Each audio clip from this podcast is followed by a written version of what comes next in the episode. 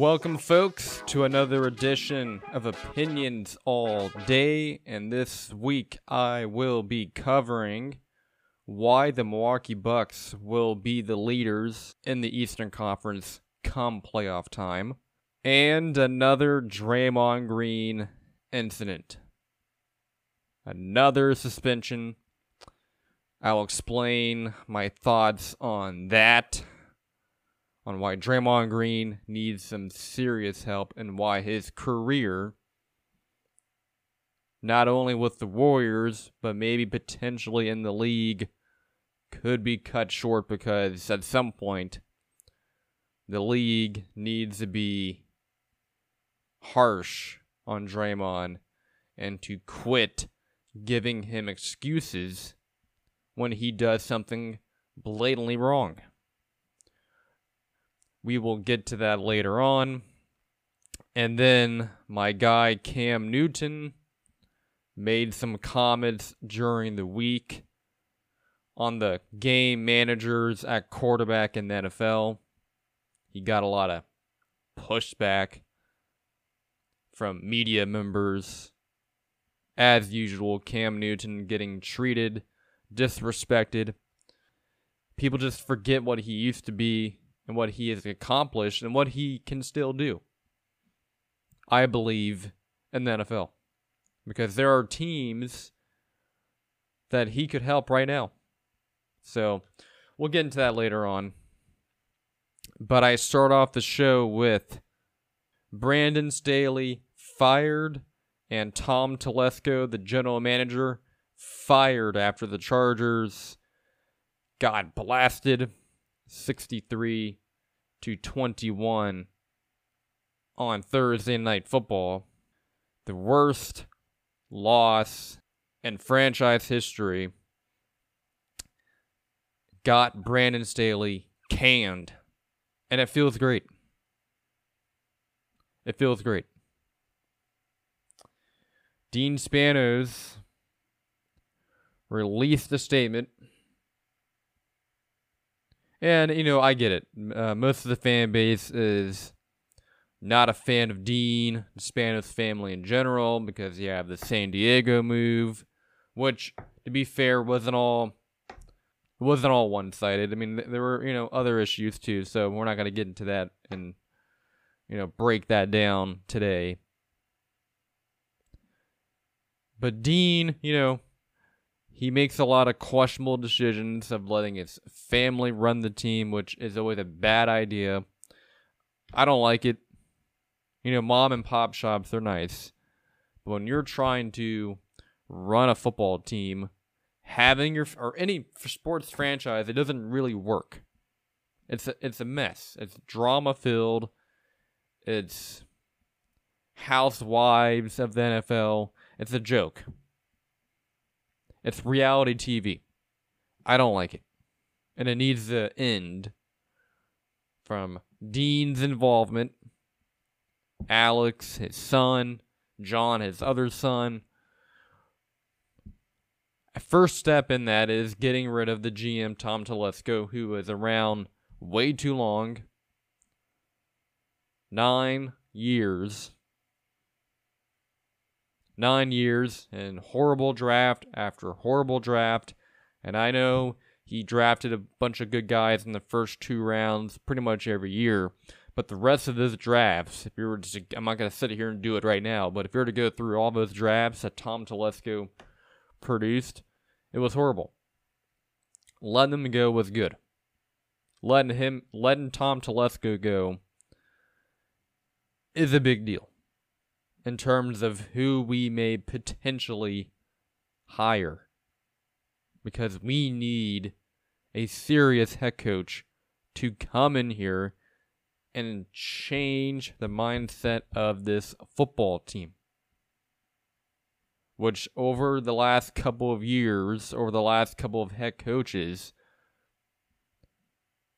probably longer than that, has been contaminated with mediocre to just flat out pathetic football. Pathetic results. Results when you have top tier quarterbacks on your roster. And people say coaching, you know, is overrated. No, it's not. You got to have a leader on the sideline that can give guidance when needed and can organize a team.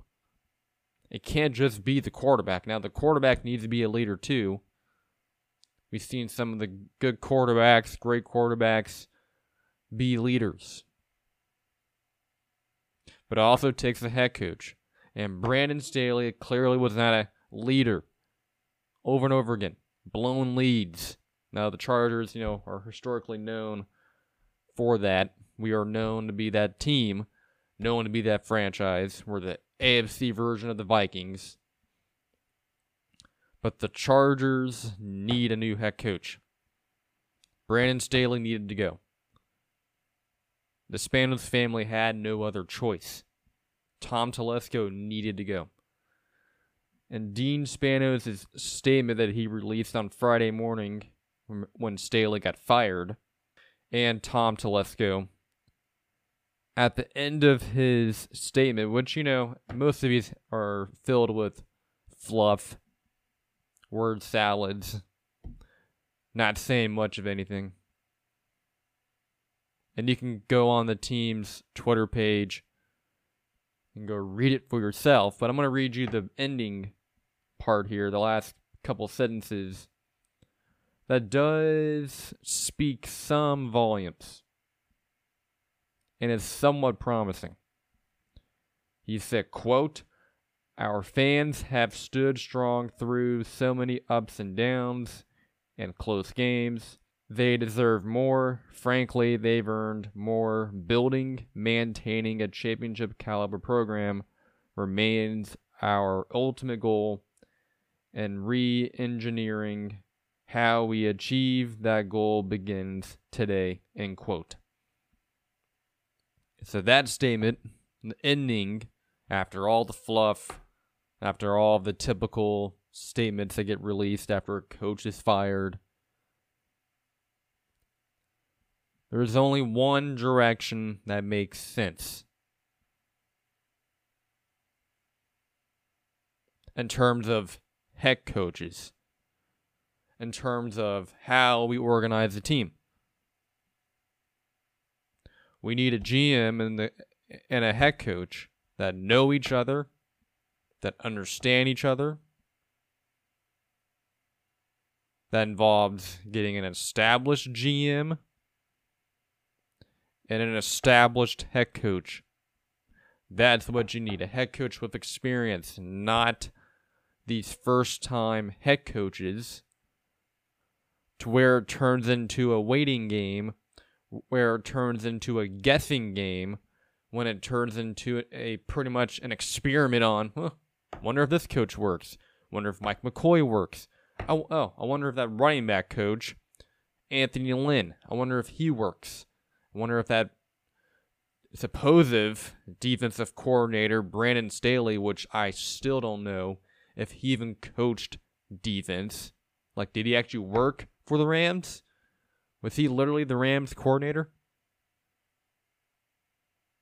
If he did, he was only there for a year. Like, he hasn't really, if you go through his resume, if you look over Brandon Staley's resume, he hasn't been coaching defense for a very long time. Like seven years total if you compile all of it. He didn't play defense when he played football, he was a quarterback. So, like, it's still baffling to me that he even got the job to begin with. Now, it's been baffling that Anthony Lynn was the head coach.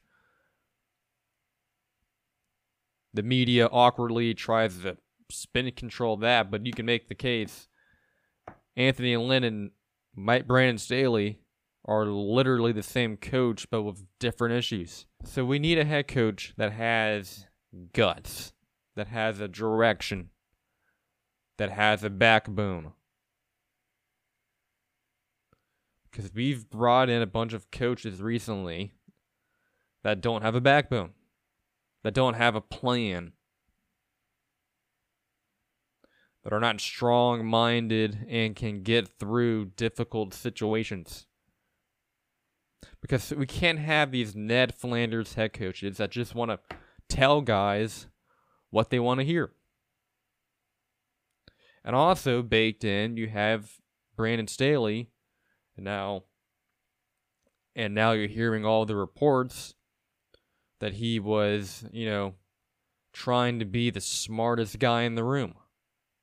You don't need that either from your head coach, especially from a guy that's still proving it on the fly and hasn't pr- and and was coming off a 27 nothing choke job. I mean, it was a team effort, wasn't all him, but also you're the head coach. You're the defensive coordinator. You're calling the defensive plays. And your defense quit numerous times or choked numerous times throughout your tenure.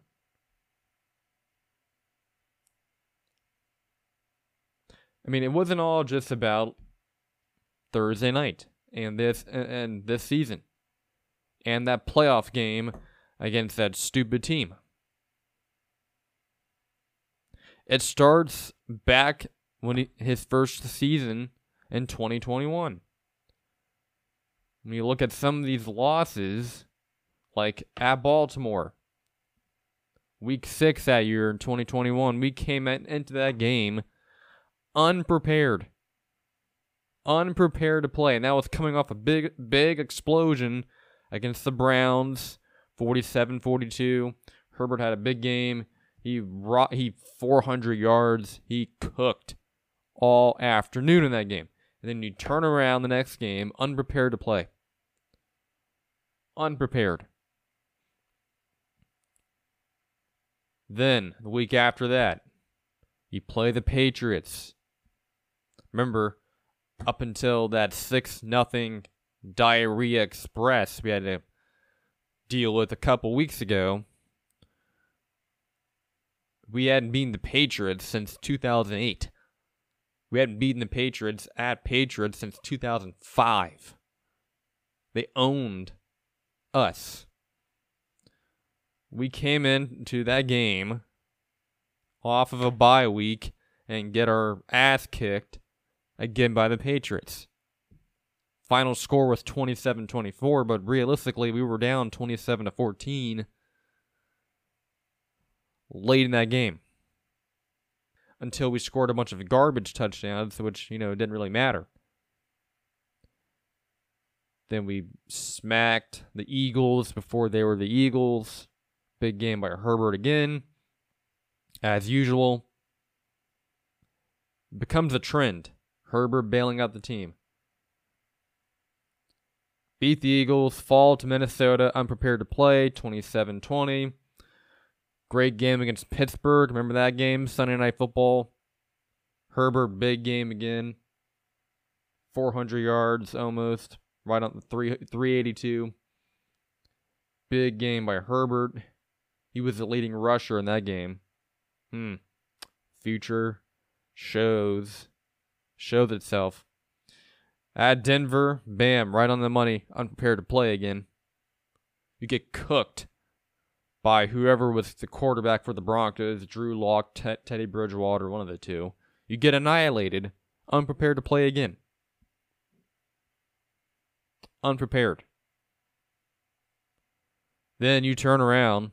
There was no uh, show back then, obviously, but I was thinking heading into that game against the Bengals, who were, you know, a surprise team at that juncture.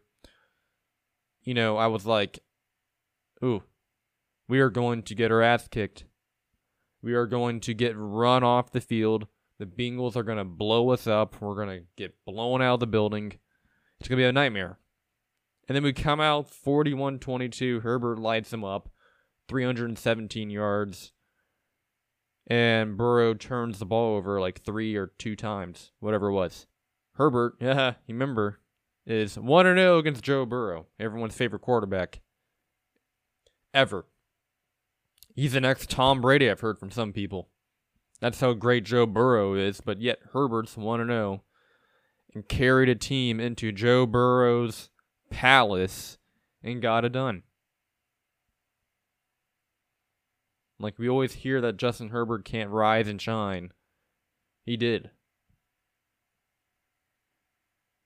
Blew out the Giants next game. Close loss again. Chiefs 2021, the return game, because remember earlier in that year, we went on the road and beat the Chiefs. Herbert, game winning touchdown drive, supposedly is unclutch. Staley's defense gave up 24 points. And then on the return game, back in LA, 34 28 overtime. Travis Kelce, right on schedule, was wide freaking open. Marched right down the field. And listen, I was given Brandon Staley, since it was his first season, the benefit of the doubt. I was like, you don't have your guys yet. That's a fair. That's fair. I, I gave him that the first year. Every coach deserves that. Like I don't like this idea, this concept of you know firing a coach year after year after year. After one year, you can't do that for one year unless it's just a nightmare. Then sure. But I do believe we got to give coaches a chance. So I believe three years is good enough. The first year, I wasn't blaming him necessarily. I wasn't. I was wanting to make the playoffs. Don't get it twisted. You always want to make the playoffs, no matter what, because you got to learn somehow, some way. So he loses the Chiefs in heartbreaking fashion, which turned into a trend with Staley. And then this one still just sticks in my head, and I brought it up over and over again. Was the day after Christmas massacre coming off that Chiefs loss. And then we just get, oh my God, we get crapped on by Rex Burkhead. Rex freaking Burkhead, who I, I, I don't even know if he plays football anymore. Day after Christmas, a nightmare after Christmas and he just pounds us into the ground. He had what 129 yards, whatever the hell it was. He had a big, nice, big runs, strong runs. He was bulldozing the defense. The run defense was horrendous that first year. It was horrendous every single damn year. It's been bad this season. It's been bad every year with Staley. That's ever if you can't if you get run over by Rex Burkhead, that's a soft football team. You're a pathetic soft excuse for a football team if you're letting Rex Burkhead, and I'm not even saying it because he's white, because you let a, I mean, that, that just adds salt on the wound. You just let a white running back run you over, a dude who works looks like he could be working at a 7-Eleven. You let him run you over, run you out of the building in freaking Houston. Like, there were more Charger fans than Texans fans. Like, the Texans were done. They were pathetic that game, or that season. They had freaking Davis Mills at quarterback, and you get torched. And Davis Mills had a big game, too. I think I, he had over 300 yards. I mean, he was cooking. That game was, you know, a little concerning to me because the team had a lot of good moments, and they usually beat the teams they were supposed to beat. But they just crapped out in that game. And then, you know, we come back, Broncos at home. Broncos, it's a division game. It's always going to be tough. But then we pounded them 34 13. So that was promising. Okay, we're back on track. Maybe we can still make the playoffs. There was that big Mike Williams touchdown. Herbert launched it again. We just need a coach that can let him throw the ball deep. Damn. So pathetic. But um then we got that de facto playoff game. Vegas, the Raiders, the JV Raiders. The infamous should we go for the tie? We both make the playoffs, and then you know the Raiders had an interim coach. Remember the Jon Gruden controversy scandal that rocked the league, that exposed Jon Gruden, his emails. Who knows who else was in that that we don't know about. But he got exposed, he got fired, got canned. They brought in that uh, I forgot the guy's name now, but they had an interim coach, and he said we were we were willing to tie with the Chargers. Supposedly, that's what he claimed. Easy to say when you win, but you know, we all know that we're rivals. The rivalry. We all know the rivalry that the Chargers, you know, and the JV Raiders have, and what it means. So I didn't really care about tying with the Raiders. I want to make the playoffs. I don't want them to make it. I don't care what they want. Like, for example, I hope they hire Antonio Pierce. I hope that 63 21 shellacking, that beatdown, that diarrhea express that it was, that punking, that beating we took. I hope the uh, Pierce gets hired. And no disrespect to Pierce, he might. I mean, I have no issues with him at all. But like, I just the Raiders keep making bad decisions at head coach at, at head coach when they have an opportunity to go upward. And the more mistakes they make, the the better we are because they keep winning. They're trying to lose too, and we keep tanking. And we're gonna get a higher draft pick, and hopefully we bring in a veteran head coach and see what they can do with it. But Staley had so many bad losses. Herbert made so many damn plays in that Raiders game. Like he brought him back. We were down 28-14 late in the game, 5 minutes left. Herbert goes Fourth down conversion, fourth down conversion, deep ball to Mike Williams, touchdown, and then he did it again. No one talks about that performance because he lost, unfortunately, because the defense and play calling, decision making early on in that game was horrendous. Going for it in fourth down on your own 28 trend, saw it again numerous times. But then you run the worst plan planet Earth. You run a H back draw. I remember it. And then the Raiders, we just couldn't stop Josh Jacobs all after. I mean, all game we couldn't stop him. But Herbert was freaking Superman in that game. So, the first year set the stage for what we were going to get the rest of the way. Herbert needing to be Superman. That's the way that was the formula.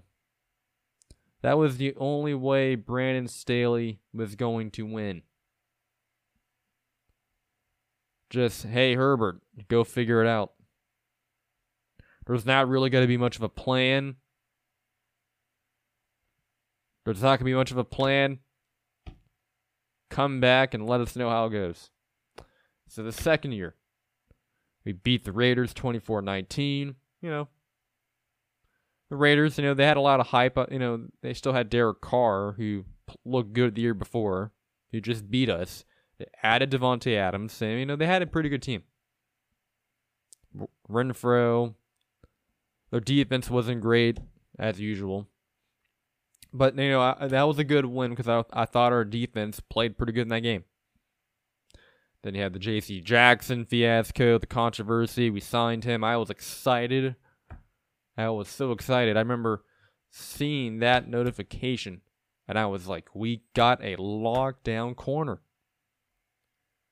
We got a guy. We got a guy that can shut down a, a, a, game. We got a guy that can make some plays. We got a guy that can shut down top receivers and, you know, that can teach or sort of set an, an example for Asante Samuel Jr., who I thought was ascending, but then apparently not. Apparently he has fallen out of what he was progressing as. Because he was, you know, heading trending in the right direction. In 20 his rookie year, I thought he played pretty good. 2022, I thought he played pretty good. He he, he had trouble with with Davante Adams in the first game of last year uh, of uh, of 2022, but anyone's gonna have issues with Davante Adams. There's no shame in that. So I didn't make a big deal about that performance. But it was a good win. Then the turnaround at Chiefs, quick turnaround Thursday night football. Everyone remembers this game when the referees and listen, listen, listen. Everyone knows since I've been doing this show since we've started. I don't blame the referees. I don't like to blame the referees when we lose. I don't agree with it. I don't agree with doing that, but there were some horrendous calls in that game. Blatant pass interference that the Chiefs got away with in that game. Go look it up. There's videos all over the place. Blatant reviews that were screwed up. Asante Samuel Jr. had like two or three interceptions a potential pick. Well, he dropped one. He should have had a pick six and he just dropped it, but that's his fault. But then there were two where he could have changed that game. And then Herbert got his ribs cracked because the offensive line. What did I tell you? Will Clapp had to come into that game because Corey Linsley got hurt again. No, I mean I'm not saying he, he can control injuries, but he got hurt again he got hurt again, and you can't have that when you when, when you're paying guys all that money because availability matters. If you don't show up to your job out there in normal world, you will face some consequences that aren't good.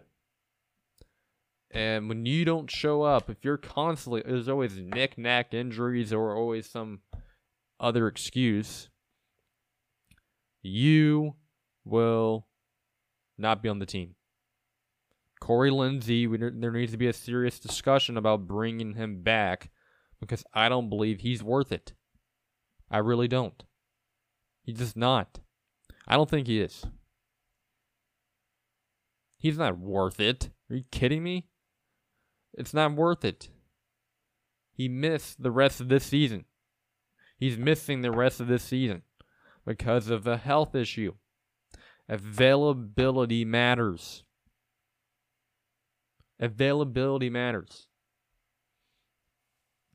So in that game, that was bad. Herbert got his ribs cracked.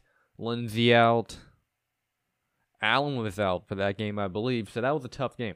Mike Williams had a big game. He had 113 yards, but so Herbert as 10 days, ribs cracked. He didn't practice a lot leading up to that game against the Jaguars, that crappy team from Jacksonville. I'll give him credit though. Doug Pederson's a hell of a coach. He had that team ready to go. They pounced on us. 38 to 10. Herbert had no business playing in that game.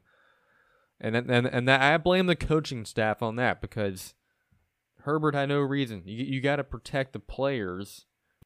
I believe the medical staff deserves blame for that because it made the rest of the season for Herbert worse. Like it definitely impacted its stats. Everyone, you know, you hear all these morons on national TV on these shows during the week. They just totally gloss over how big of a deal that is when you have a rib injury, that's a pretty big damn a damn deal. That's a big damn deal. Not a single person brought it up. No one did. Not very many. There were a few here and there. But if we're talking about the big ones, and you guys know who I'm talking about, we're not going to name them today. They never brought it up. Hell no, they don't.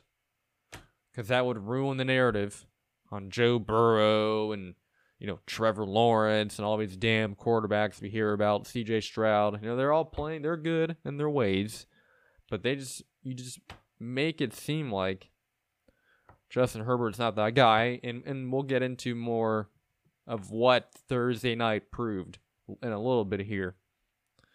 On the rebound game at Houston, we outshoot the Texans 34-24. Herbert had a big game, 340. Big win. Mike Williams had 120 in that game. So that was a good win.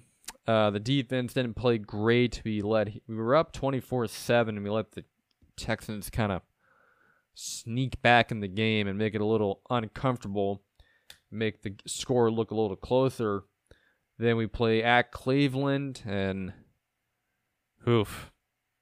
This was basically the Vikings game from this season. Pretty sure everyone remembers Browns. We get a pick. Alohi Gilman. I don't know what uh, the Browns head coach was doing or what the Browns offensive coordinator was thinking. But they, you know, were running us out of the building, the Browns.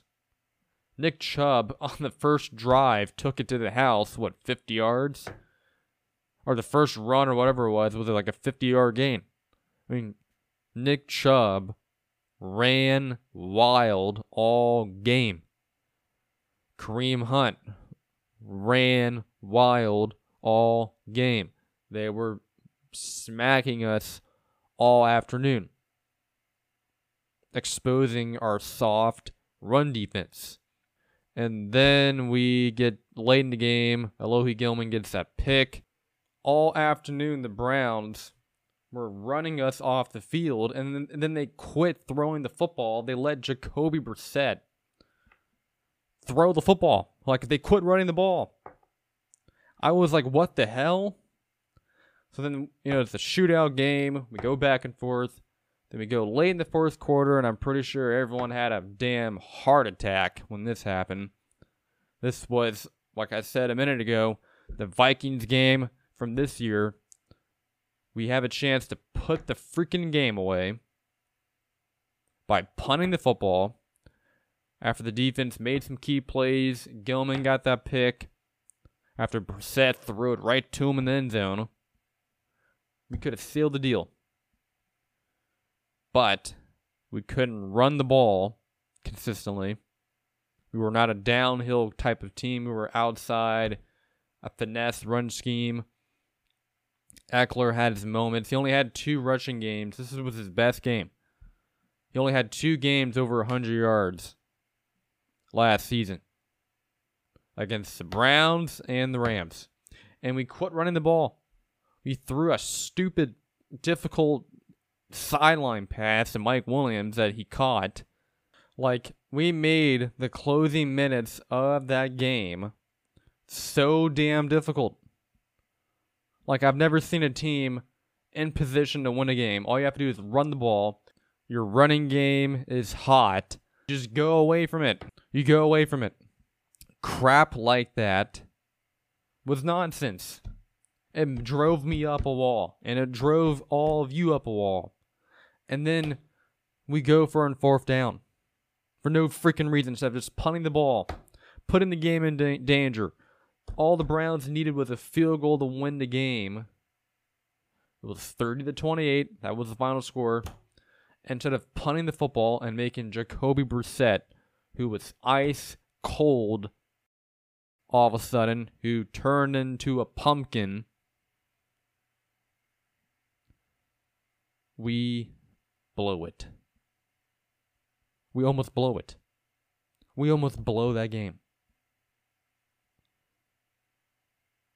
Brandon Staley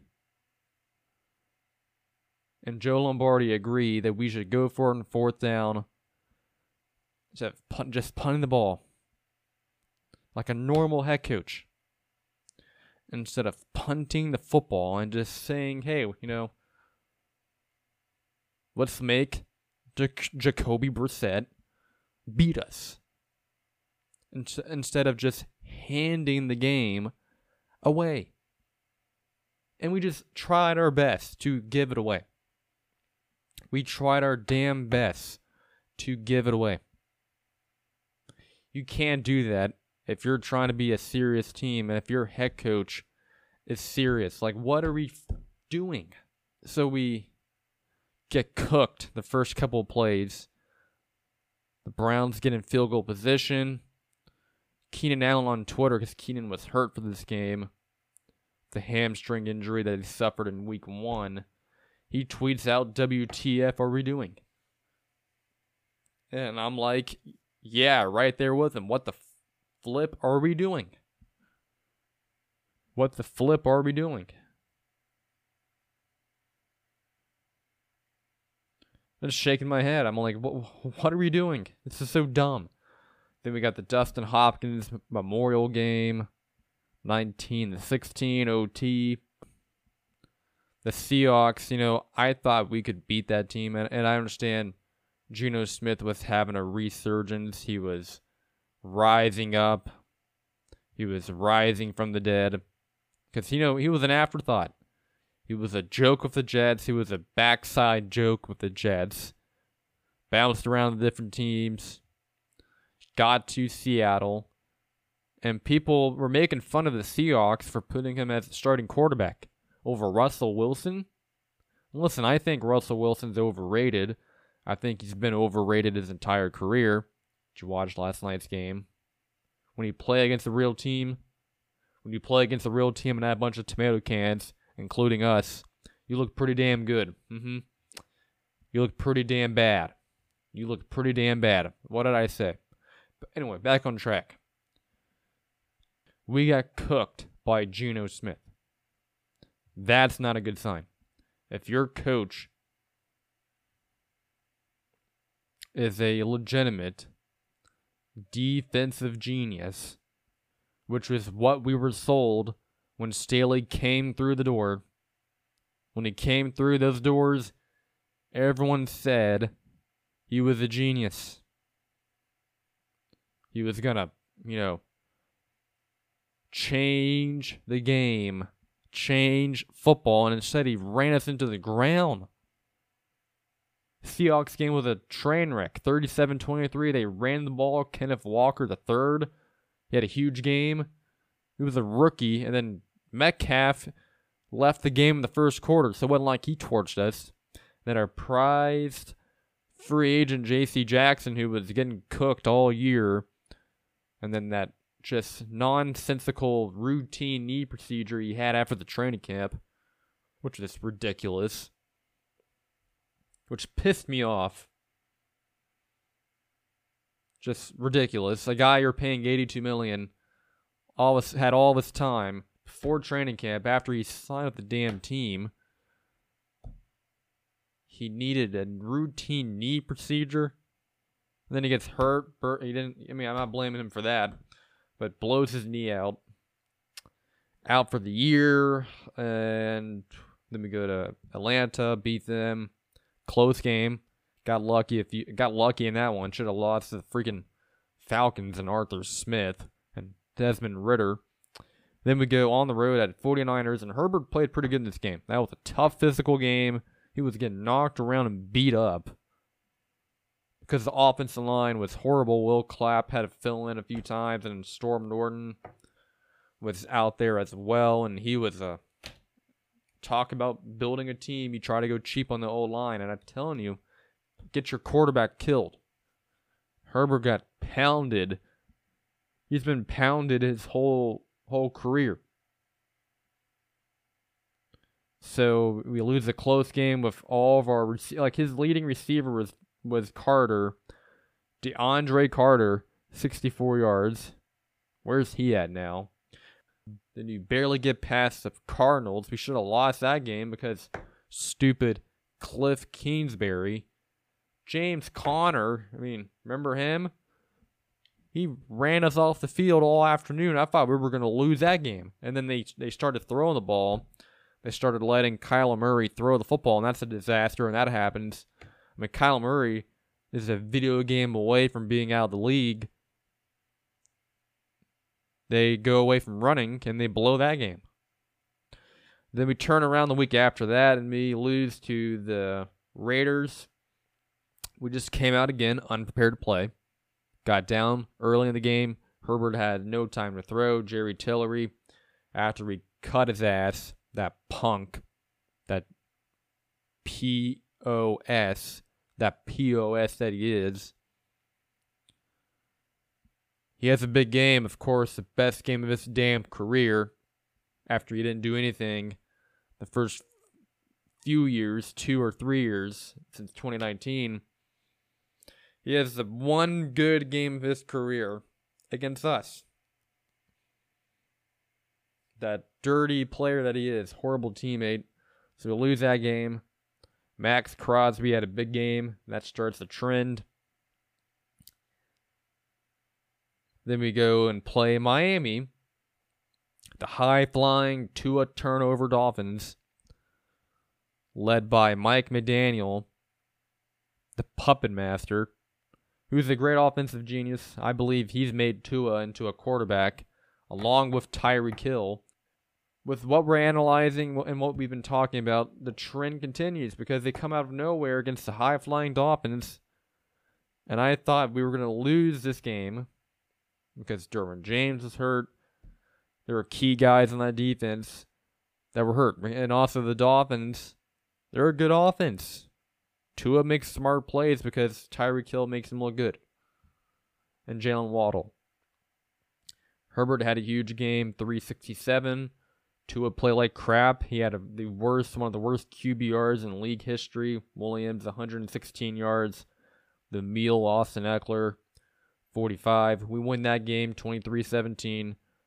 Herbert looked amazing, made clutch plays, clutch plays, but the defense did play well. That was their one good game a year. Staley had, whether it was playing tomato cans, shitty teams, they look good. Then he would give you one decent defensive performance a year against a good team, against a playoff caliber team. You can't have that. That's not consistent enough. And then we beat the Titans in a close game, 17 to 14. Herbert had a tough day. He did have 313 yards. The Titans just play like crap, in my opinion. They made some horrible decisions because they had Malik Willis playing a good portion of that game. Tannehill got hurt. Tannehill leaving leading up to that game, um, that injury, was looking pretty good. Like he was making plays. He was out there having fun. Then he got hurt. Uh, Willis is a horrible quarterback. Then they got the Colts at Colts. Colts are horrendous. They were done. They had Jeff Saturday coaching the team. We went in there and did enough to win the game. Day after Christmas, guys probably wouldn't really focus. We're playing the freaking Colts, but we had a playoff spot on the line. We got the win 20 to 3. Wasn't pretty. Then we came home New Year's Day against the Rams and we blew them out 31 10. Big game from Herbert and Ekeler had his second 100 yard game. Williams had a couple touchdowns. And then this is where the crap starts to happen. We play at Denver, meaningless game. We have a playoff spot locked up playoff spot is locked up, sealed, and delivered. We are good. No one has to play against the Broncos. The Broncos could beat us a million to a nothing. The Broncos could beat us a million to nothing, and it would not matter a bit. So the logical solution was for our coach, Brandon Staley, right? the logical move would be to rest your players. At maximum, they play the first quarter, part of the second quarter. After that, you yank them out of the game. They're not playing much. There's no reason for them to play the whole rest of the game. Because injuries will ruin it. And what happened? This team already gets hurt to begin with. Mike Williams already has an injury past that's the size of Al Capone's rap sheet. crimes. Mike Williams is injured quite often. I know he can't control all of that. But you got to be kidding me. Mike Williams gets injured out essentially the rest of the season. And then you go into the playoffs against the Jaguars team, that stupid team. You're up 27 nothing. Played really well. Asante Samuel Jr. was playing out of his mind. Staley, the defense looked good. Some of that is, I believe, was Lawrence making mistakes, really horrible mistakes that you just can't make, and I believe that's why he you got to put him down a peg because he put that team in a hole in a big, big way. Samuel had some good plays, and then Herbert made some key plays to get us in the lead. But also, we weren't finishing drives on offense. We could, we instead of trying to win the damn game, we went into conservative mode and tried to run the clock out when Ekeler only had two 100 yard games the whole year. That made no sense. And that's why I've said it over and over again. And I will repeat it. As long as we discuss Brandon Staley, which I hope is not very much because I'm not going to. I just can't. Can't do it. He has so much control over this offense, it's not even funny. Like, it's not even funny. He has so much control. Everyone thinks I'm crazy for saying it, but I don't believe I am. I believe he runs a significant portion of that offense. He wants it done a certain way. I believe whoever his coordinator is, no matter who it is, he tells them what they can do. He looks over the play sheet and he puts down what he wants done, and then that's it. Because some of the crap that we see on play calling from Lombardi to Kellen Moore has been horrendous. And the second half of that stupid playoff game, it was horrendous. Everything got the shit. The defense turned the shit, the shitty defense that it was, and then the offense was just a freaking mess. Like I don't know what we were doing. It was like a weird. It's like some dude that was playing Madden for the first time that had no damn clue what to do. Like it was horrendous. That's why I question: Has this dude ever coached football before? so that was embarrassing. That was embarrassing one of the worst losses and not even just forget our history. One of the worst NFL playoff losses in league history. That was bad. Staley, and I said it after that game. I said it to my friends when I was watching that game. He needed to be left at the stadium. He should have been banned from coming on the team plane. They should have just thrown his crap out because this dude blew it. When you have a 27 nothing lead, sure, the players deserve blame too because they're the ones on the field. But to let Brandon Staley off the freaking hook is a damn joke. He's not getting off the hook for that, and he should have been kicked out the door after that. The Spanos family, and listen, I give him credit for, I guess, getting it right for the time being by cutting Tom Telesco and cutting bait with Staley. That's the obvious. I mean, we're giving them credit for something that they should have done done a year ago. They should have finished him off after that playoff game. That playoff game was a freaking embarrassment. Total embarrassment. Total embarrassment one of the worst losses I've ever experienced in watching football, let alone the Chargers have had. I mean, we've had heartbreaking losses over and over again, so it wasn't that shocking that it happened. That's why I kept saying to my friends watching that game, we needed to finish it. Finish the deal. Step on their neck. When you got a team down, you've got to step on them. Finish them off. Quit playing with your food. You can't have that. You can't be screwing up games. The stats, the numbers don't know what's going on in the actual game. You're in the game. You are watching the game. You know how it's going. Not reading the room. You're just going with whatever the math, the calculator tells you what to do. That's not how it works. Anyone knows that. And I'm not, I'm not a football coach. That's his basic sense. This coach had no idea how to follow basic concepts, just fundamentals of football. It's so baffling. I've never seen anything like it before.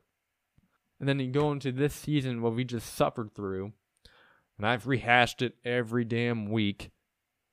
I'm not going to go through every single one of these, but I'll go through the major ones. I mean, you got the Dolphins game right off the bat. Defense got shredded. Tua had over 400 yards. Big, big game. Career high. And Tyreek Hill, who Staley knows. Everyone in, in the NFL should have a poster of Tyreek Hill, a photograph of Tyreek Hill in their locker room. Every, every defensive player should know who he is. Every coaching staff should know who Tyreek Hill is. Because every time I watch Tyreek Hill play, more often than not, he's always wide open. I know he's fast. I know he's the fastest man, arguably, in the U.S. Who knows? He can fly. He just shreds people to death. But you gotta have a scheme. You don't have to put just one guy on him. Just saying. You can put more than one guy on him. You can be creative. And I only know, and, and listen, I, I know there's only so much creativity you can do, but damn, 215 yards. Some of that scheming, and some of that is also, most of it is effort. Come on, guys. You can't let one dude go off for 215 yards and just make you look silly all afternoon. That was our, and also that was our best running performance of the year, 248 yards. And after that, we never sniffed that. Running game was crap. The rest of the way after that, Ekeler, 117 yards. That was his by far his best performance. The second best rushing performance was 75 yards from Joshua Kelley, and that was against that blowout loss against the Chiefs in Week Six. Cowboys game, 20 to 17. Bad. Herbert, eh, wasn't great in that game. But the offensive line shat itself because Will Clapp was the starting center. That was his first full game after Linsley went down, out for the season. Then we beat the Bears, beat Tomato Cans, the Jets. Then that's when the season started after that Jets win on Monday Night Football, everyone got all excited. Eight sacks as a team. Eight sacks. Woohoo.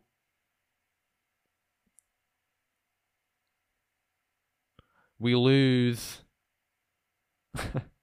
to the Lions.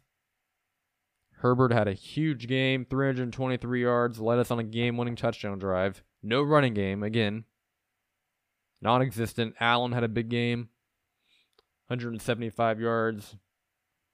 And we lose. Detroit goes right down Main Street, just like the Chiefs have done it over and over again in every other competent offense. They win the game, kick a field goal, and they're, uh, they, they get out of town. When we should have won that game. Herbert did it. So we fall to 4 and 5 at that point. Then we go to, to the Packers. And, you know, Jordan Love at that juncture was a quarterback The Green Bay was about to run out of town.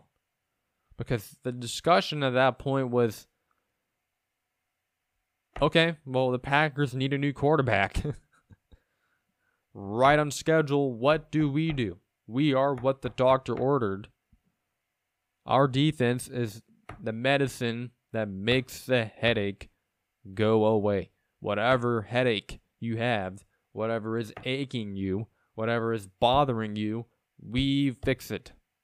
The Chargers fix it.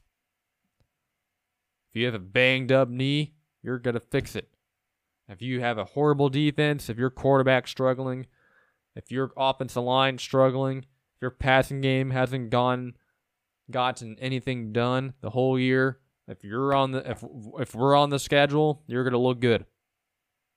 Every damn quarterback, except if you're the Bears backup quarterback or whoever they throw out there, and then the Jets outside of Aaron Rodgers, and then the Patriots later down the line, you don't have a chance. So we lose to the Packers. Jordan Love has a big game. The receivers in that game couldn't catch the football to save their lives. Quentin Johnston, the biggest bust I've ever seen, a freaking disappointment. And I know it's only his first year still. He still has he he, he he's already done.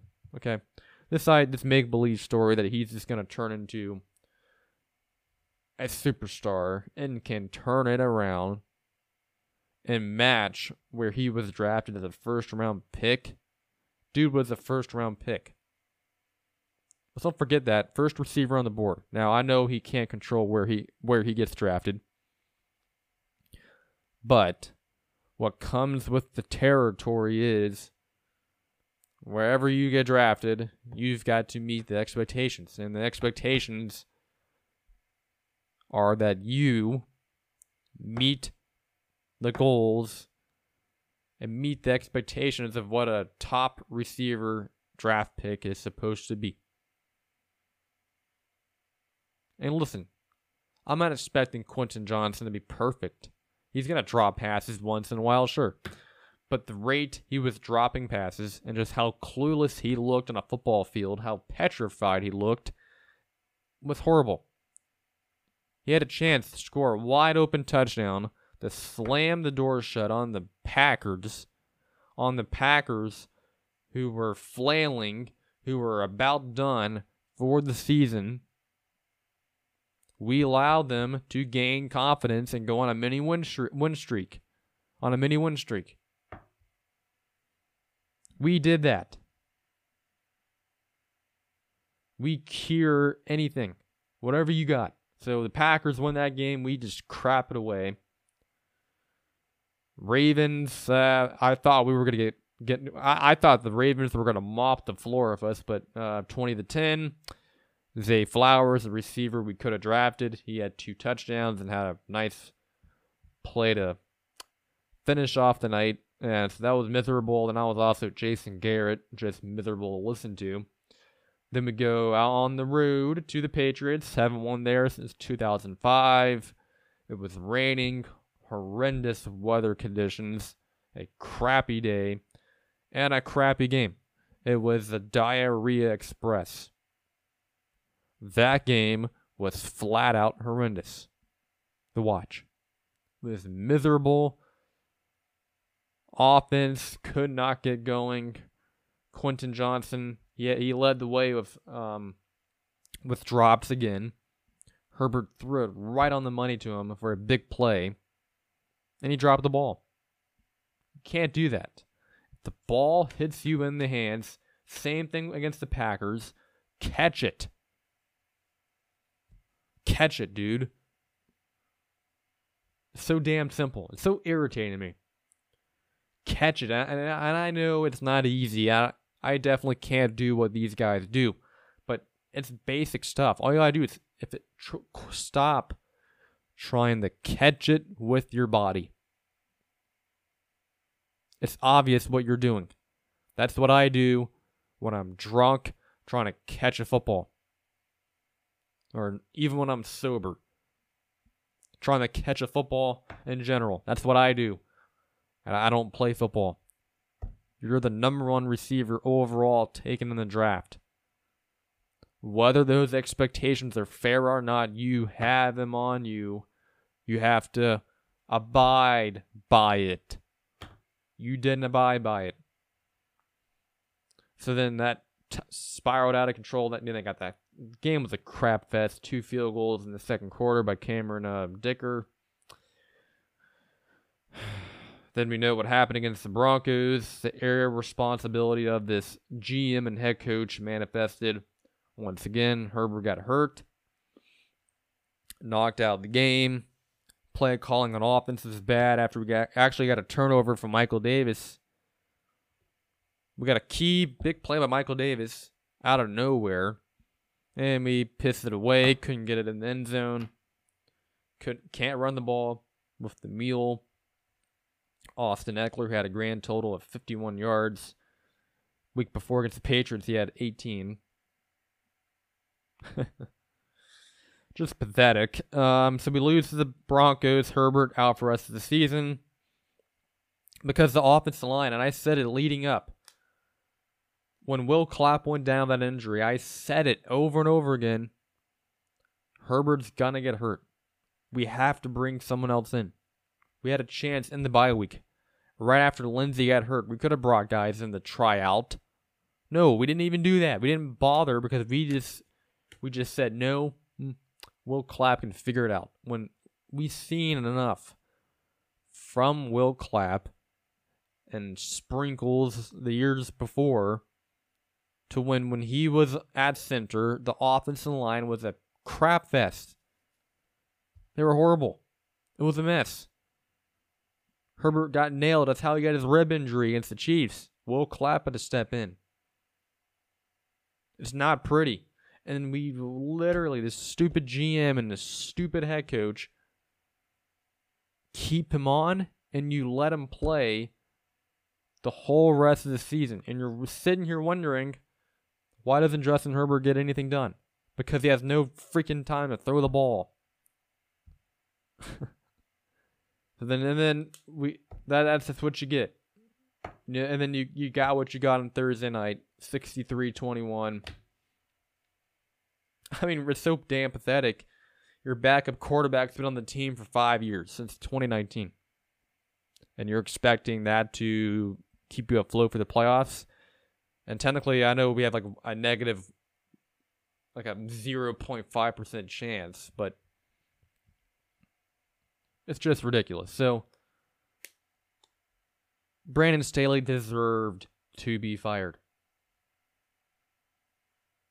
He deserved it. And that squashes the conspiracy theory, that stupid, false narrative, that crackhead, crackpot conspiracy theory that Justin Herbert is the problem of the Chargers. Like that he's the reason the Chargers don't win enough games.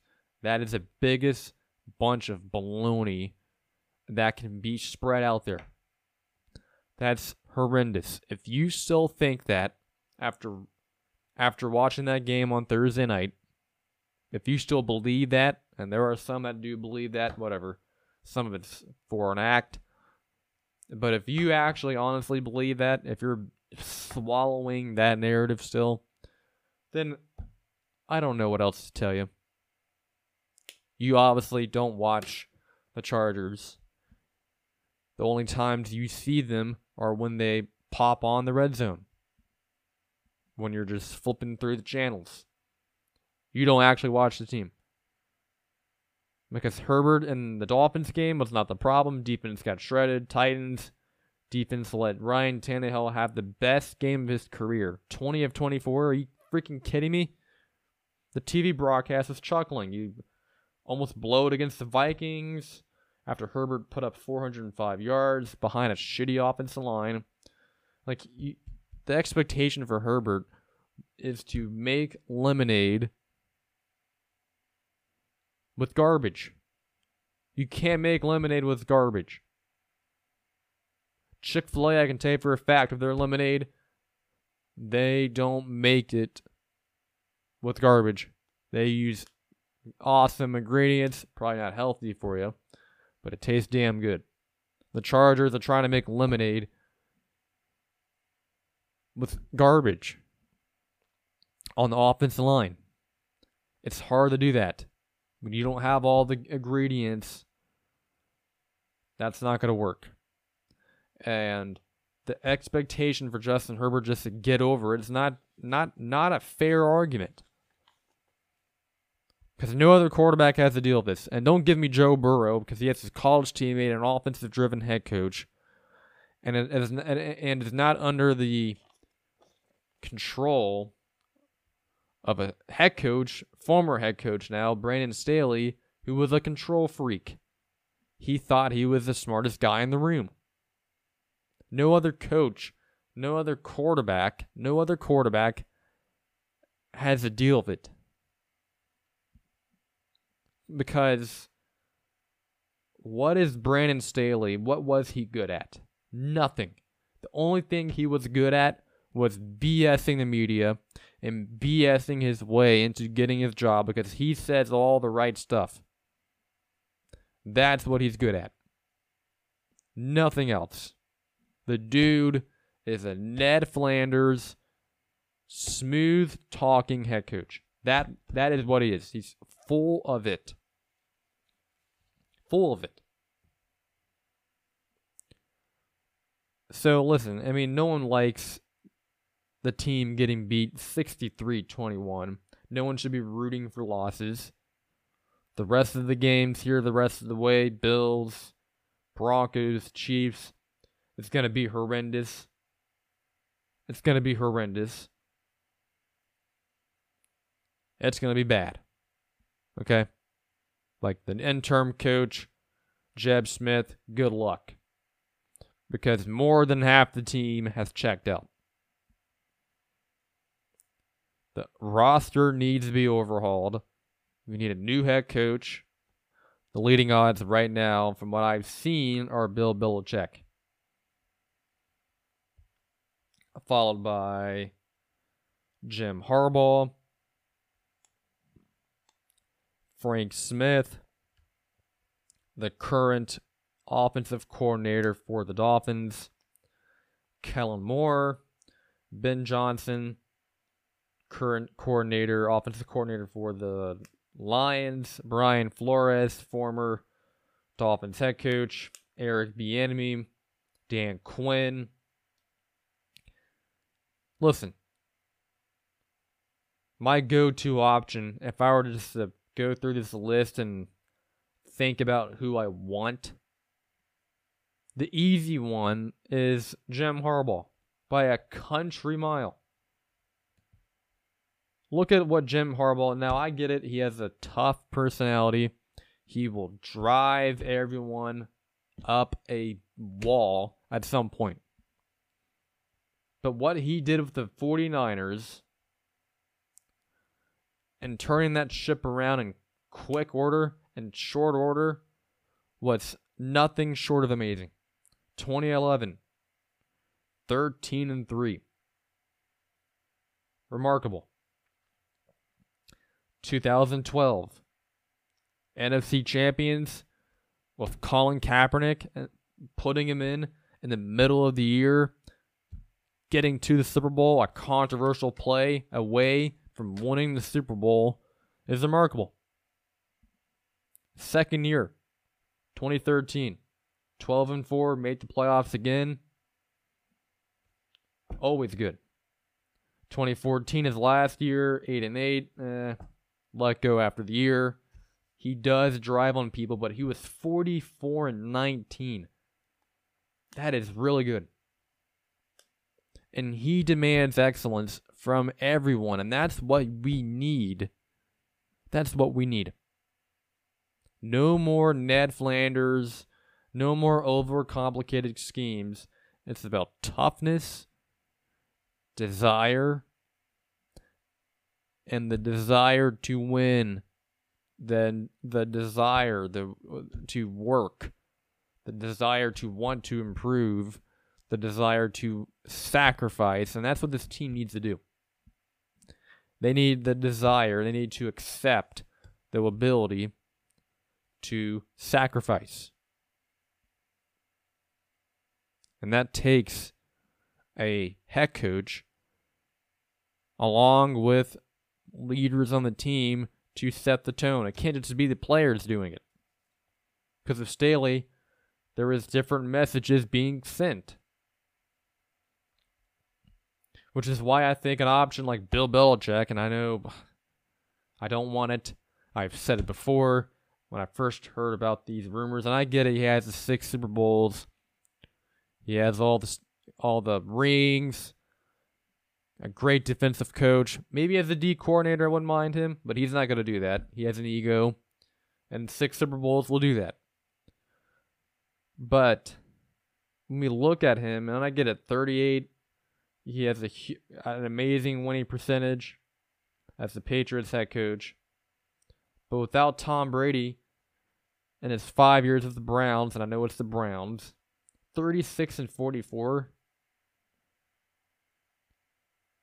And listen, I think Herbert is better than any quarterback the Browns have ever had.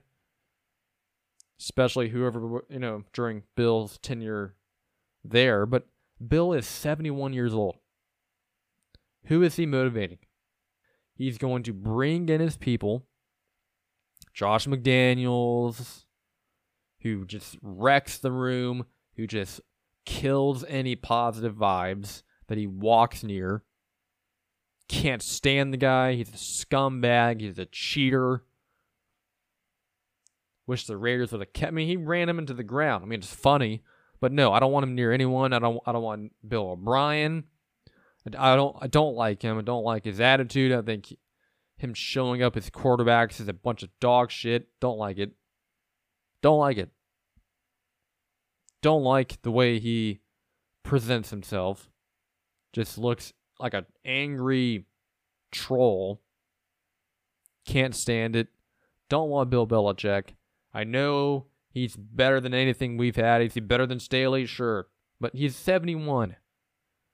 I don't need a 71 year old head coach just coming in here, get some wins, and set some stupid record. And then what, what's he going to do? How many years is he to actually coach? What, three years?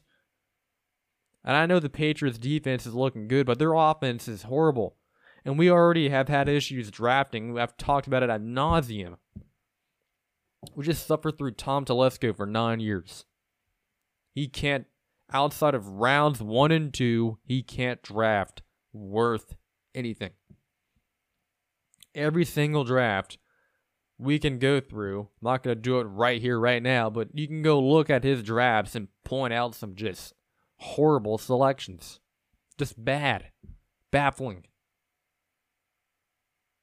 Recently, Jerry Tillery, first round pick in 2019. Kenneth Murray, first round pick in 2020. Horrible. The J.C. Jackson signing. You can make an argument Mike Williams was, a, I mean, the upside was there, but the injuries, not good. Quentin Johnston, so far, eh, not a good selection. Paying Joey Bosa, a mistake. Relying on an old Khalil Mack, who I love. I love his passion. I believe he cares. But he's old. He's been in the league for 10 years. So, no, I don't want Bill Belichick. We need a coach like Jim Harbaugh. He's not up there in age, but he brings a toughness, brings energy. Belichick's not to come in here. They look, that offense for the Patriots looked horrendous. Why would we bring that in? I don't want that. Don't want the Patriot. That, that Patriot way is outdated. It used to be good. It used to work. It's a new era now. It's a new age. It's a new world. Different times than NFL. Belichick's way of operating is no longer valid, and I don't want it. I don't want to deal with it. I don't want to see it. So, no, I don't want that. I don't want Belichick coming in here. Brian Flores, um, you know, I know he's a good defensive coach. I know what he did with the Dolphins because you know he's a veteran coach that I would con- I wouldn't be mad at. With the Dolphins, he had a 24 and 25 record. Granted, he didn't have the greatest quarterback situation. He was not a fan of Tua, didn't want to draft him, which made that situation difficult. They were 10 and 6 in 2020. Didn't make the playoffs though, and then got canned in 9 and 8. Then we had the lawsuit. the controversy with the Dolphins.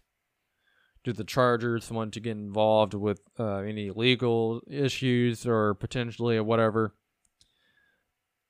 Just from a football standpoint, I just, ugh, I don't know. I want to, I want an offensive coach. I want a coach of energy, and I don't know if that's what we need. I don't know if Brian Flores is what we need. As a D coordinator, he's really good. But I just think we need a guy right now that can just motivate a team, that can change a culture, that has a strong personality. And Brian Flores has a strong personality. And, and listen, I'm not trying to imply that his court dealings is a distraction, but I do think we need a clear vision because we've had a lot of distractions. I mean, we already have a the Spanos family, which is you know that can go unhinged at any moment. I do believe Brian Flores deserves another head coaching opportunity, and just for his sake, I don't know if coming in and dealing with you know the Spanos family is something he would enjoy. I think it's more us and not necessarily him, because the Spanos family oh, they find a way they can they find creative ways to make issues way bigger than they should be and also creating issues that should not exist. And also Brian Flores, I mean I know he's a good D coordinator, but his win loss record is eh, not not really getting the appetite going for me. And then Dan Quinn's another one I read off on the leading odds. He's one of the lower tier guys, but I know he's a proven head coach people you know are getting excited about Dan Quinn's defenses with the Cowboys and how great they are. And ranking wise, they are in the top 10 in pretty much every category. That is definitely true. I'm not going to sit here and pretend he's not doing a great job with that defense, but the Cowboys' defense is really, really good. They are arguably the best defense in the league. And quite frankly, I don't want a gym teacher as my head coach. I'm not interested in it. I'm, I, I don't want him being the head coach of his team. We just dealt with Brandon Staley, who was a defensive genius. And when you look at the Falcons under Dan Quinn, they were 8 and 8, 11 and 5, NFC champions. And then you got the 28-3 blown lead in the Super Bowl, which is the Chargers in a nutshell of Brandon Staley. 27 nothing blown lead in the championship game or in the playoff game. 10 and 6. The year after that, 7 and 9, 7 and 9, 0 and 5, and he was canned in week 5.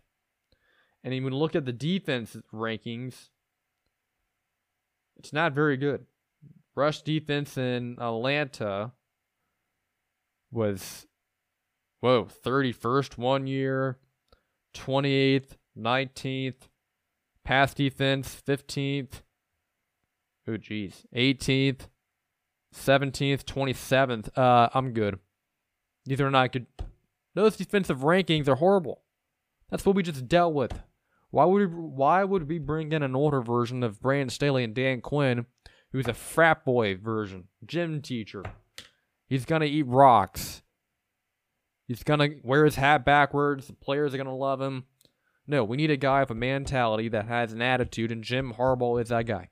I know you have the controversy of Michigan and the sign stealing. To me, it's just dumb.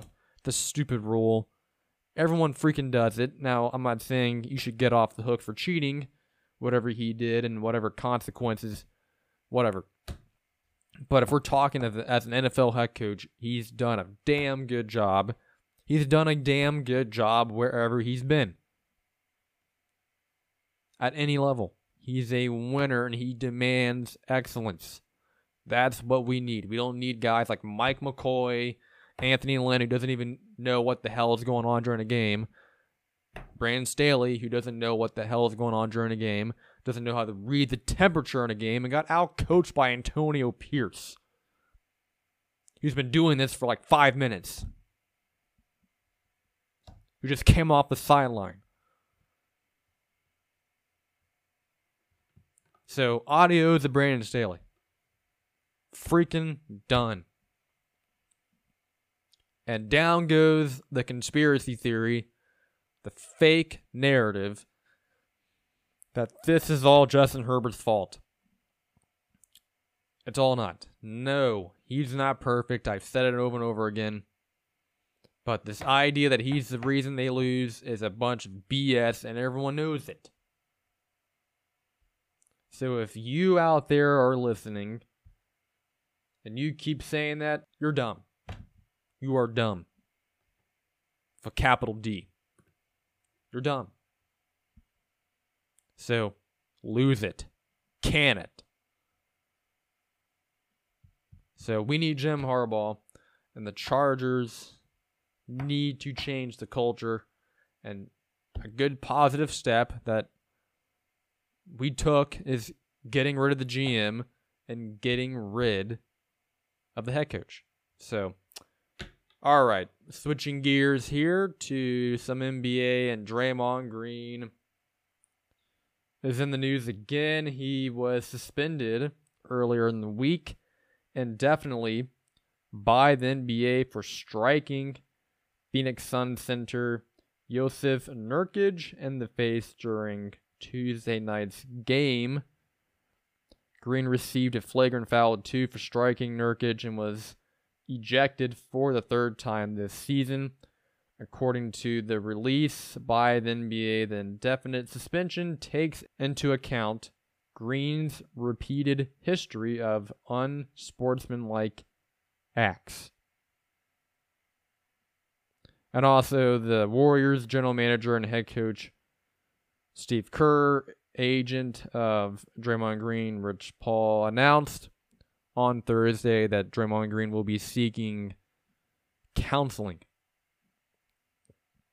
for, I guess, a problem. And, you know, this might be controversial or uncomfortable, and I'm not trying to dismiss mental health, and I believe it is important that we address it as a country because that has forever been ignored over and over and over again. People do often dismiss obvious signs, and it can come from different whether it's the way you grow up, your childhood, all the way down the line. And it should be something that we need to take seriously and allocate more resources to. But Draymond Green has a long rap sheet of acting like an idiot. Acting in a way at the workplace, which people got to remember this sure it might just be basketball for you it might just be sports to you because i would assume you're going to an office of some sorts you have to go somewhere to work. A basketball gym is you know to the normal person it's not going to be work it's going to be just to have fun or work out. This is a job. Basketball professional sports is a workplace environment. Draymond Green at the workplace environment has continuously broken rules. He has continuously shown that he's a dirty player, that he's a cheap shot artist and a bad teammate. Because let's just go through the big ones. Because I can sit here all afternoon or all day. I could sit here all day and talk about the laundry list of examples. Let's go with 2016 when he kicked Steven Adams against the OKC Thunder in that Western Conference Finals down 3 1. He kicked Steven Adams in the groin. Total Bush League play. NBA warned him about it, said if you do it again, you're getting suspended. We're going to do something about it because that's just dangerous. You can't do that. That's dirty. Can't do it. So then they reach the finals, come back against the Thunder. Curry and Klay Thompson were all time remarkable. People kind of forget about it sneakily because of the end result of the Warriors blowing, blowing a 3 1 lead. But it was remarkable. But Draymond in the finals, that started the avalanche, started the collapse, one of the all time collapses in NBA Finals history. 3 1 blown lead. Never happened up until that point. LeBron and Kyrie went off after Draymond Green kicked LeBron in the groin after he was warned before that he was going to get suspended if he did it again. And right on the schedule, he did it again. So he's gone. Listen, I don't love players being suspended in big games, whether it's the Super Bowl, NBA Finals, whatever. But if you were warned prior to making the finals that if you did it again, you were going to get told to sit down, so Draymond knew should have known better. You can't do that anyway. That's just dirty. You can't kick a guy in the groin. Then he called him the B word, and the and the minister of punishment at that time was sitting right there, and they heard it. Calling LeBron the B word wasn't the reason why he was suspended, but the the groin kick was, but it, that didn't help. So he gets suspended, and the Warriors collapse. LeBron and Kyrie were remarkable, both essentially averaging 40 points a game. I mean, it was freaking ridiculous what they did. All time great. And Kyrie hits the shot of shots, game seven at Oracle to win that series. So and Kate, so he blew that. Draymond Green blew that situation. And then in 2018, he at a game at Clippers. There's already rumors about KD leaving the Warriors to go to either the Knicks or the Nets. Ended up going to the Nets. And then Draymond Green, at which he does usually bring the ball up the court, but then KD wanted the ball up the court. He wanted the ball. He wanted to bring up. He wanted to initiate the offense, and he's clapping his hands for Draymond Green to give it to him. And Draymond Green ignores him, kind of weirdly accelerates out of control, fumbles the ball out of bounds off his foot, turnover, the scrappy Clippers, pre Kawhi and PG 13, win that game.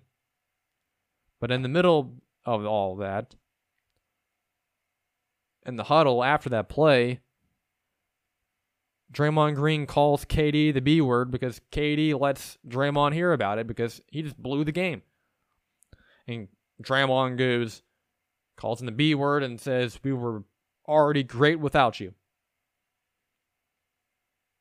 And KD said later on after the fact that, yeah, that's a big reason why I left. And then you have, after the NBA finals, after the Warriors rise up after a sabbatical for a couple of years, rise up 2022, beat the Celtics, win the championship. Boom, everything's good. Jordan Poole, you know, fourth splash brother. Klay had good moments after his injuries. Big, big achievement for the Warriors. Arguably, probably their best championship they've won. Then in training camp, Jordan Poole, and I get it, he's immature. We're seeing that with the Wizards right now. He says a lot of bad, controversial stuff that's kind of like knucklehead, knucklehead-ish. And then we go in to training camp, and Draymond cold clocks his teammate. You can't cold clock your coworker and expect everything to go well. The Warriors let it slide essentially. They don't the eh, league never steps in. Video gets leaked. And unfortunately, in society, when the video gets leaked, it changes changes the perception because the Warriors, to me, I wouldn't have been shocked if they let it go. So they ship off Jordan Poole after a year, after a miserable season where they were nine wins on the road, 39 losses. The Warriors tried to downplay it, said, and you know it's not not a big deal. Then after the season, oh, Steve Kerr and all and you know all these guys from the Warriors talk about yeah, kind of a big deal. Now they still openly talk about it. Steve Kerr a couple days ago when he addressed the indefinite suspension brought it up and he could have severely injured Jordan Poole. He could have ended his career cuz that was a that was a real punch. That was not some slap. And then we go into the playoffs, this past playoffs in April. Draymond steps on Sabonis, Warriors Kings, steps on his chest, like leans into it, could have cr- severely injured him.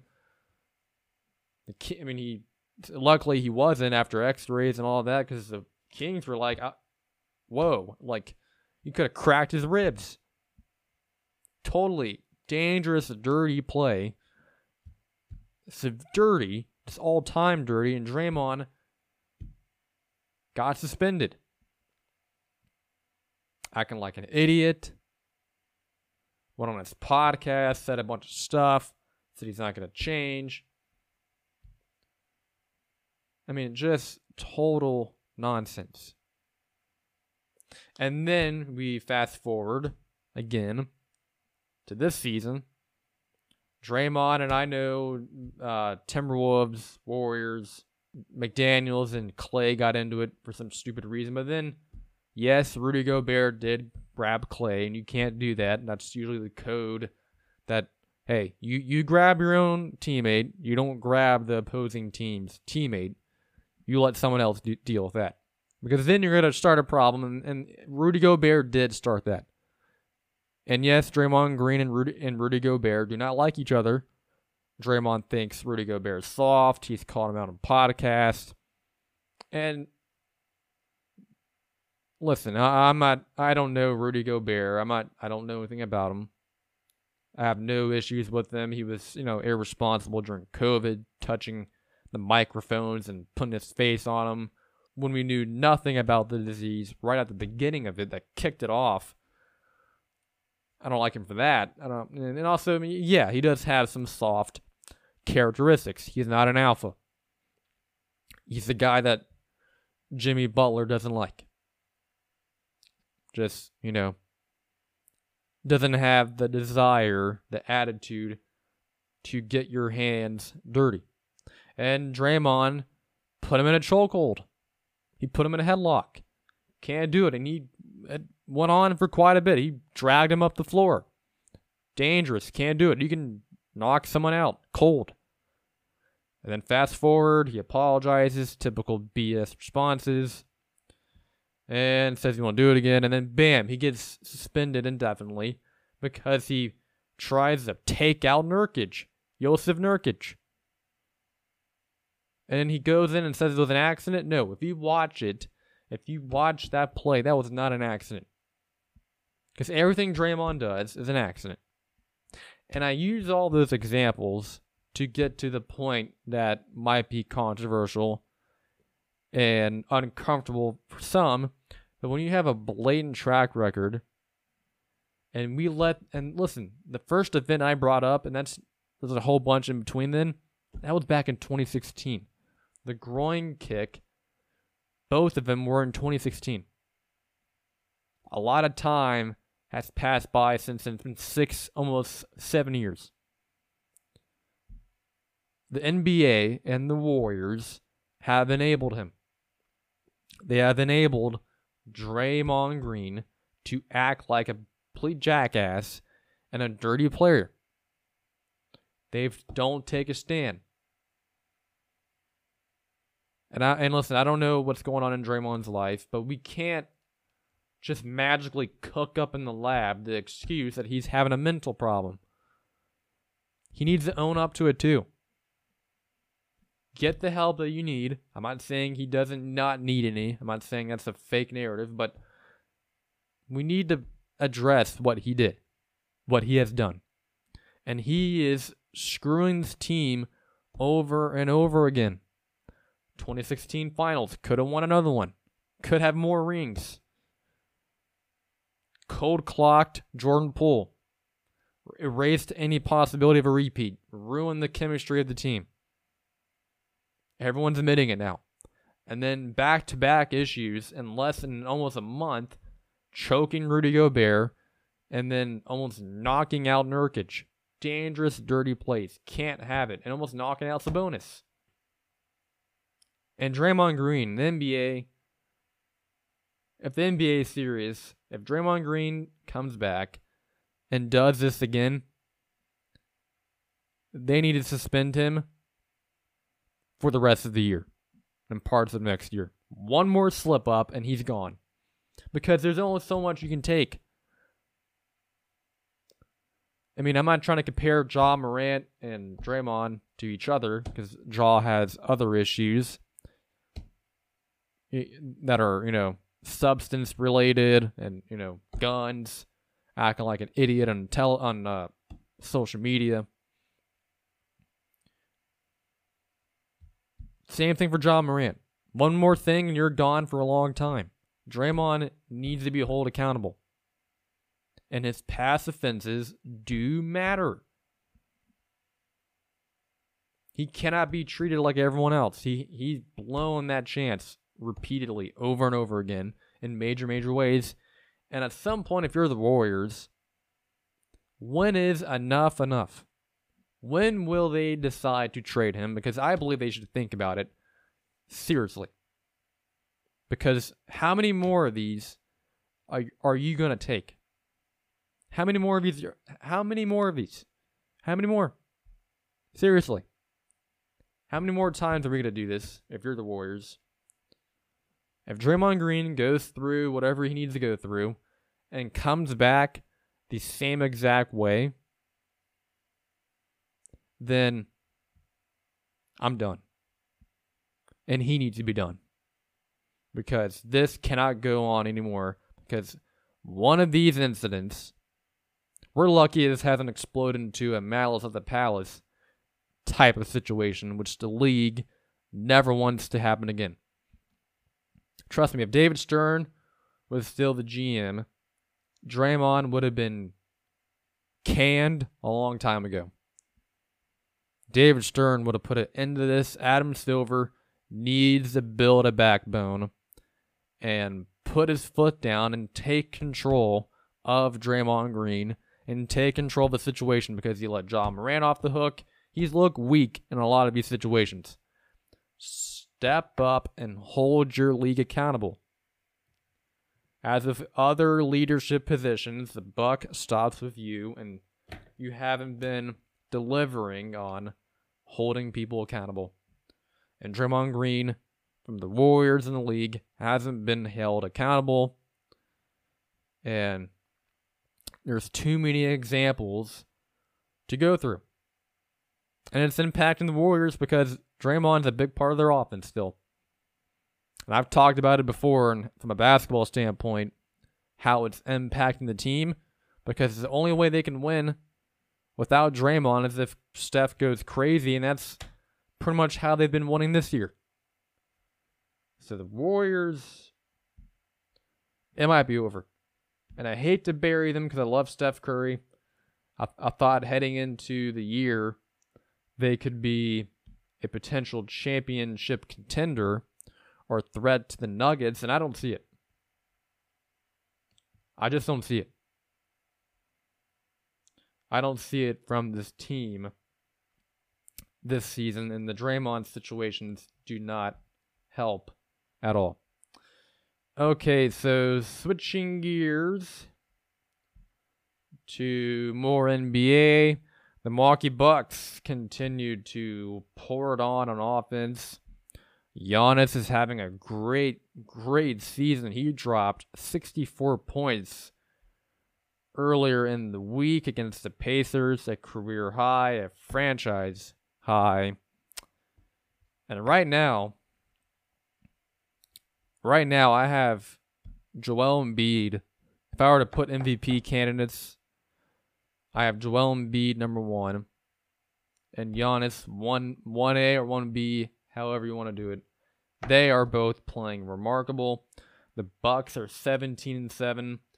Dame and Giannis haven't even gelled on offense yet, and they are just ex- so explosive on offense. They are the most explosive team on offense in the league, and it's not even close.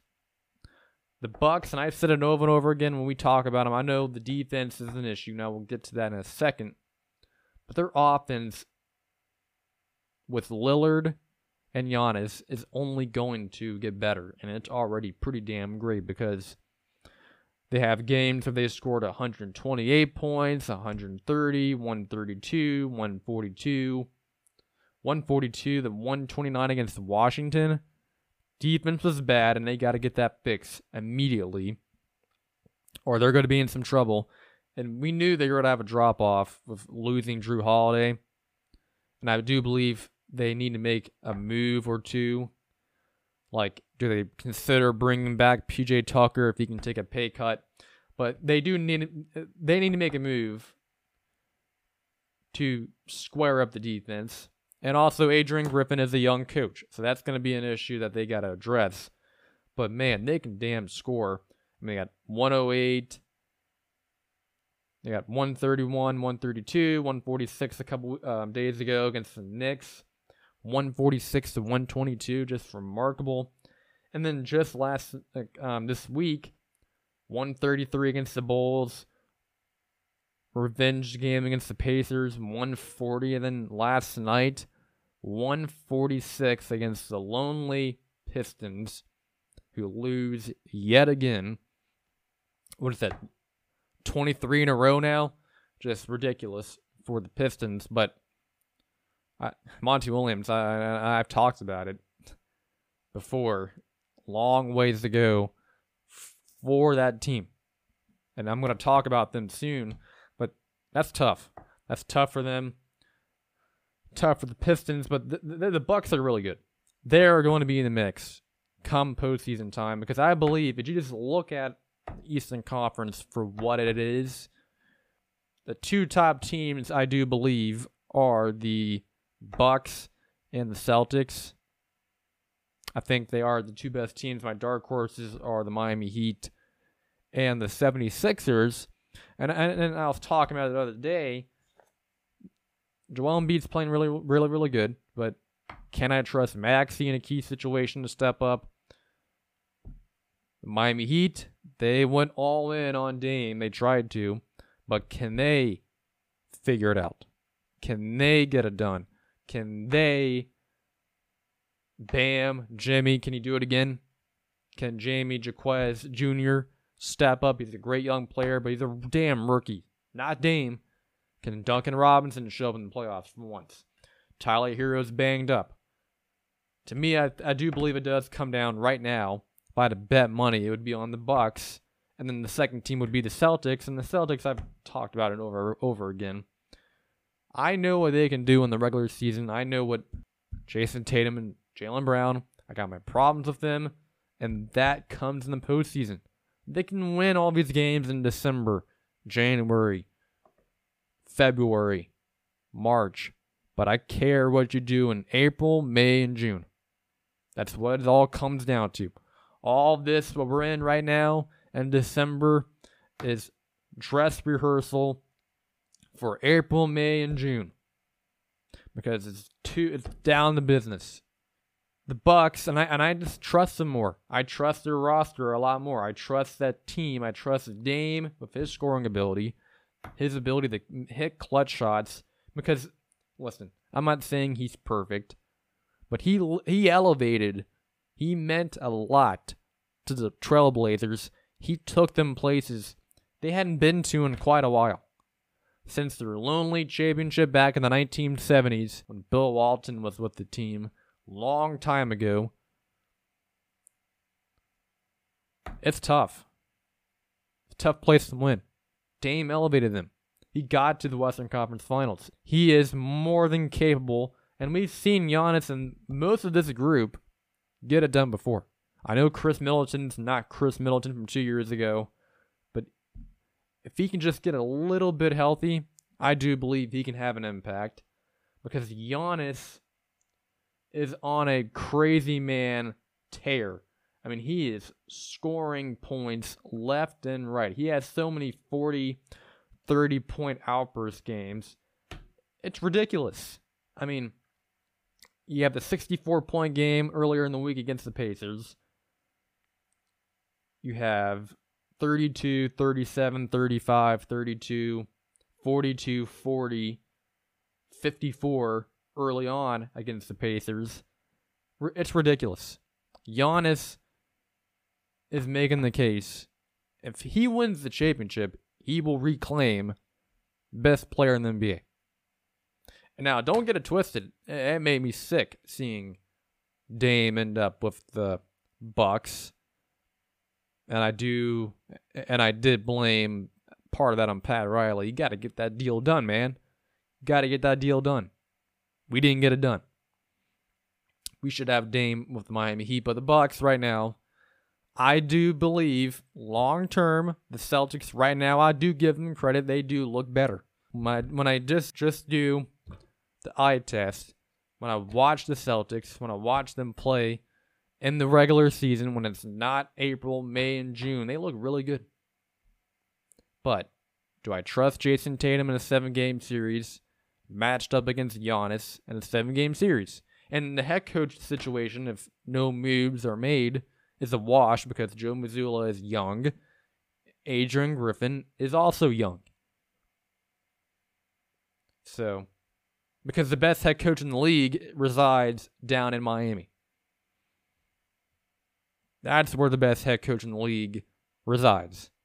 Erik Spoelstra.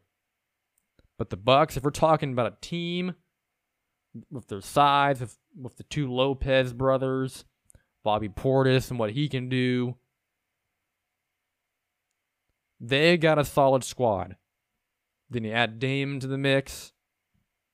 They add in another piece or two, veteran or two They can play tough defense, make timely threes. And if Khris Middleton can get healthy, they will be I believe, the best team in the East. When we get into playoff mode basketball, which is where we're heading, that's going to be the end result. That's going to be the end destination for this NBA season, like any other. Like any other season. Okay, so that's enough for the NBA. Christmas Day games coming up around the corner. Looking forward to that and looking forward to watching what the Bucks do the rest of the regular season. All right, so switching gears now to my guy Cam Newton here to wrap up the show. Cam made some comments this week that became controversial and Cam's made some controversial comments from a societal standpoint that I didn't necessarily agree with. But I do believe Cam, for whatever the reason may be, you can fill in the blank in your own manner. But I do believe Cam has been one of those players, whether it's on the field and whatever, and his regular life, that has been often criticized and I believe disrespected more often than he should. I mean, we are talking about a league, former league MVP. And he made some comments earlier this week that offended some a lot of people in the mainstream media, which he's done before, and also 49ers and Cowboys fans. And Cam, he call, he referred to Brock Purdy and Dak Prescott as game managers. Game managers. They're not difference makers in a game. And people took offense to that. And then Cam had to come out on Friday and extend the clarification, even though it, it should have been clear. Because I think what we do in society a lot, and, and you know, in sports, politics, we love to hear what we want to hear because we are biased. We are human beings. Whether we know it or not, we are being biased all the time. And a lot of, I mean, in a lot of times in sports, we are biased because for some reason, one reason or another, people in the media always find to ways to nitpick Cam Newton, whether on the field and whether it's his goofy outfits, which, you know, not my cup of tea, but he can do what he wants. That shouldn't be a reason to disrespect the guy and discount his opinion when he's a former league MVP and got his team to the Super Bowl. Like when he refers to Dak and Brock Purdy, Jared Goff, and Tua, those are game managers. They manage a game. That doesn't mean they're terrible. Tua, prior to Mike Mc, Mike McDaniel, who I wouldn't mind as my head coach, I kind of like the guy. I mean, he's not everyone's cup of tea, a little nerdy. Definitely in his own his own world to a certain extent, but I like it. Good offensive genius, good offensive coach. He turned Tua around. Tua manages the game. When the game goes off script, like we saw earlier in the week last week, when they played the Titans, Tua got off script without Tyreek Hill. Didn't look good. Jared Goff, when they when it gets off script, when his teammates that when they played against us, they look really, really good. They were running the ball, dominated the line of scrimmage, both lines of scrimmage.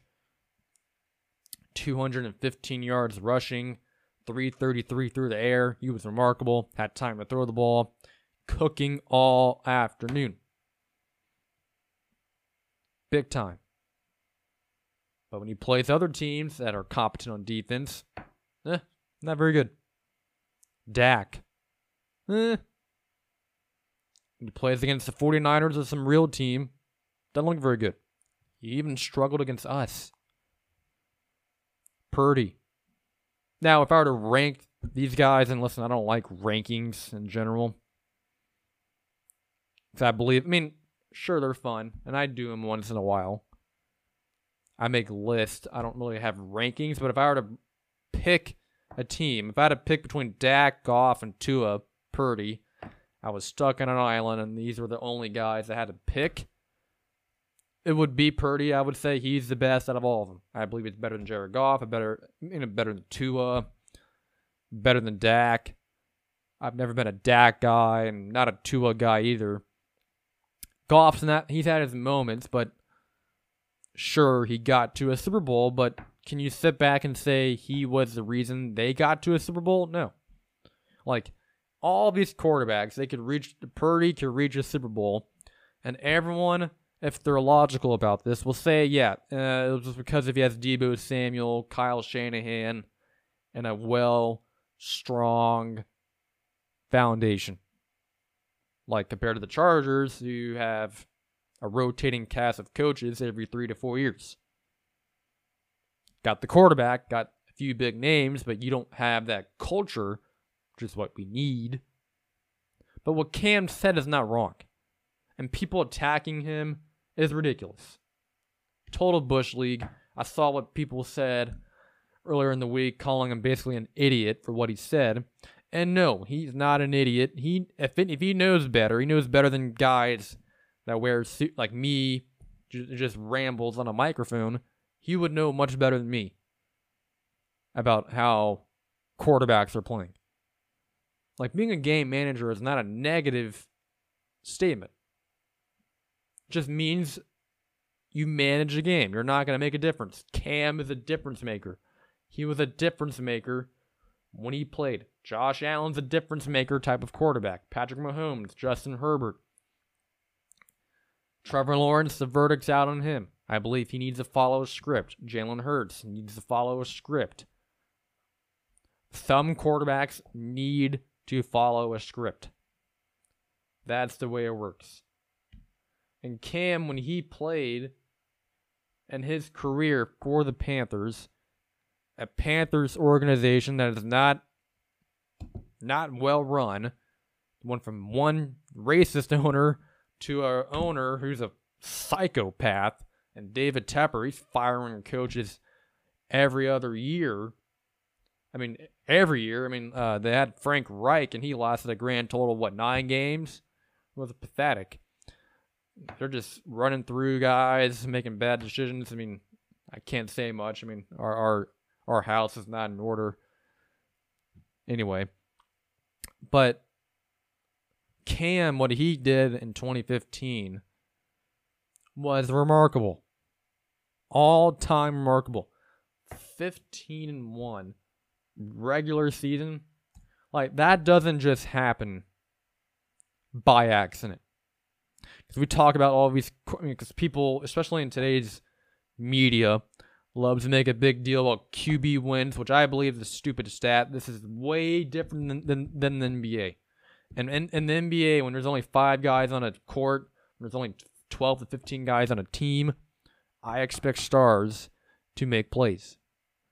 It's a different different setup in football. You need all 11 guys to do their job on offense and defense. Coaching staff, too. There's a lot of different factors, weather. But that year, Cam was so damn amazing. 315 against the Saints that year, big game. Just remarkable.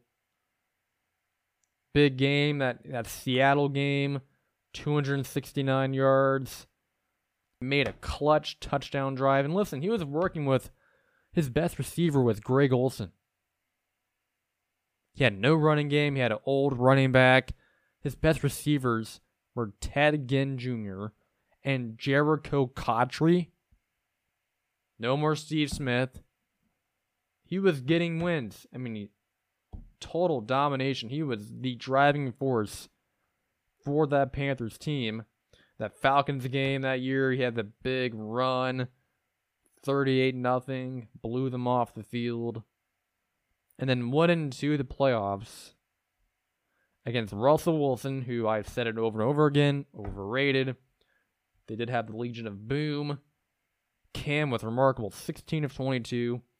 He had that huge 27 yard touchdown run, blew the Seahawks out, and then the demolition against the Cardinals in the NFC Championship game 49 to 15. 335 yards. Cam and that offense exploded. He had an 86 yard touchdown pass, 47 rushing yards on top two rushing touchdowns, MVP, 35 touchdowns, 10 picks that season. Should have run the won the Super Bowl, but went up against Von Miller and that Denver defense with a beat up Peyton Manning, noodle armed Peyton Manning. Rough day at the office, but man, if the O line and his receivers would have catched the football and the defense didn't get run over, they could have won. But hey, Von Miller was really, really good that game. They sacked Cam six times. The O line got to help him out. I mean, we've seen that with Justin Herbert. But Cam is not some joke. People need to put some respect on his name. Like, I'm sick and tired of seeing him dis- disrespected and how people just scoff at him like he's some side joke. He's been in some tough. He was drafted by the Panthers, who are not a well-run franchise. I mean, I believe Cam can still play. I know the last time we saw him was, you know, as a sideshow joke with the Panthers because David Tepper felt bad and then brought him back and didn't look good. But teams, there's a lot of bad quarterbacks. The Jets could have used a quarterback. The you know Titans, they're looking for one. The Patriots are looking for a quarterback. The Steelers need a quarterback. The Browns need a quarterback right now, and they're in the playoffs. I believe Cam could step in and do a great job for them. The Buccaneers have quarterback futures, question marks. The Rams, maybe. Seahawks. There's a lot of teams. Bears, they don't know. I mean, could have used a placeholder this year. Commanders. You know, go down the list. Vikings. They needed a quarterback. Joshua Dobbs is not the answer to fill in for Kirk Cousins. I mean, who knew that? so when we look at big picture, Cam's over criticized, and it's not not surprising. And what he said was not controversial. Dak, Goff, Tua, and Purdy are not they're backpack quarterbacks. They're on the high end. They're game managers. The second their production starts going down, like Jimmy Garoppolo, they'll be out the door. That's how it works. That's how it works. And Cam told no lies. He didn't say any, he didn't he didn't say any lies. Where's the lie? Just people get bent out of shape. So Alrighty. Swinging it back to the Chargers before we wrap it up here. Hey, Brandon Staley got fired. Tom Telesco is gone. That's a positive sign. 63 21, but it paid off. Maybe that will get the Spanos family to change their ways, according to that statement I read uh, at the top of the show. Maybe we can get them to change. We need someone like Jim Harbaugh to come in and change this ship around. Get a high draft pick. Get these bad apples out of here. Get these bad contracts out of here. And let's start winning. Let's start fixing this. And that's how we do it. We've got to start somewhere. Alrighty, that is it for this edition of Opinions All Day. I will see you guys next time.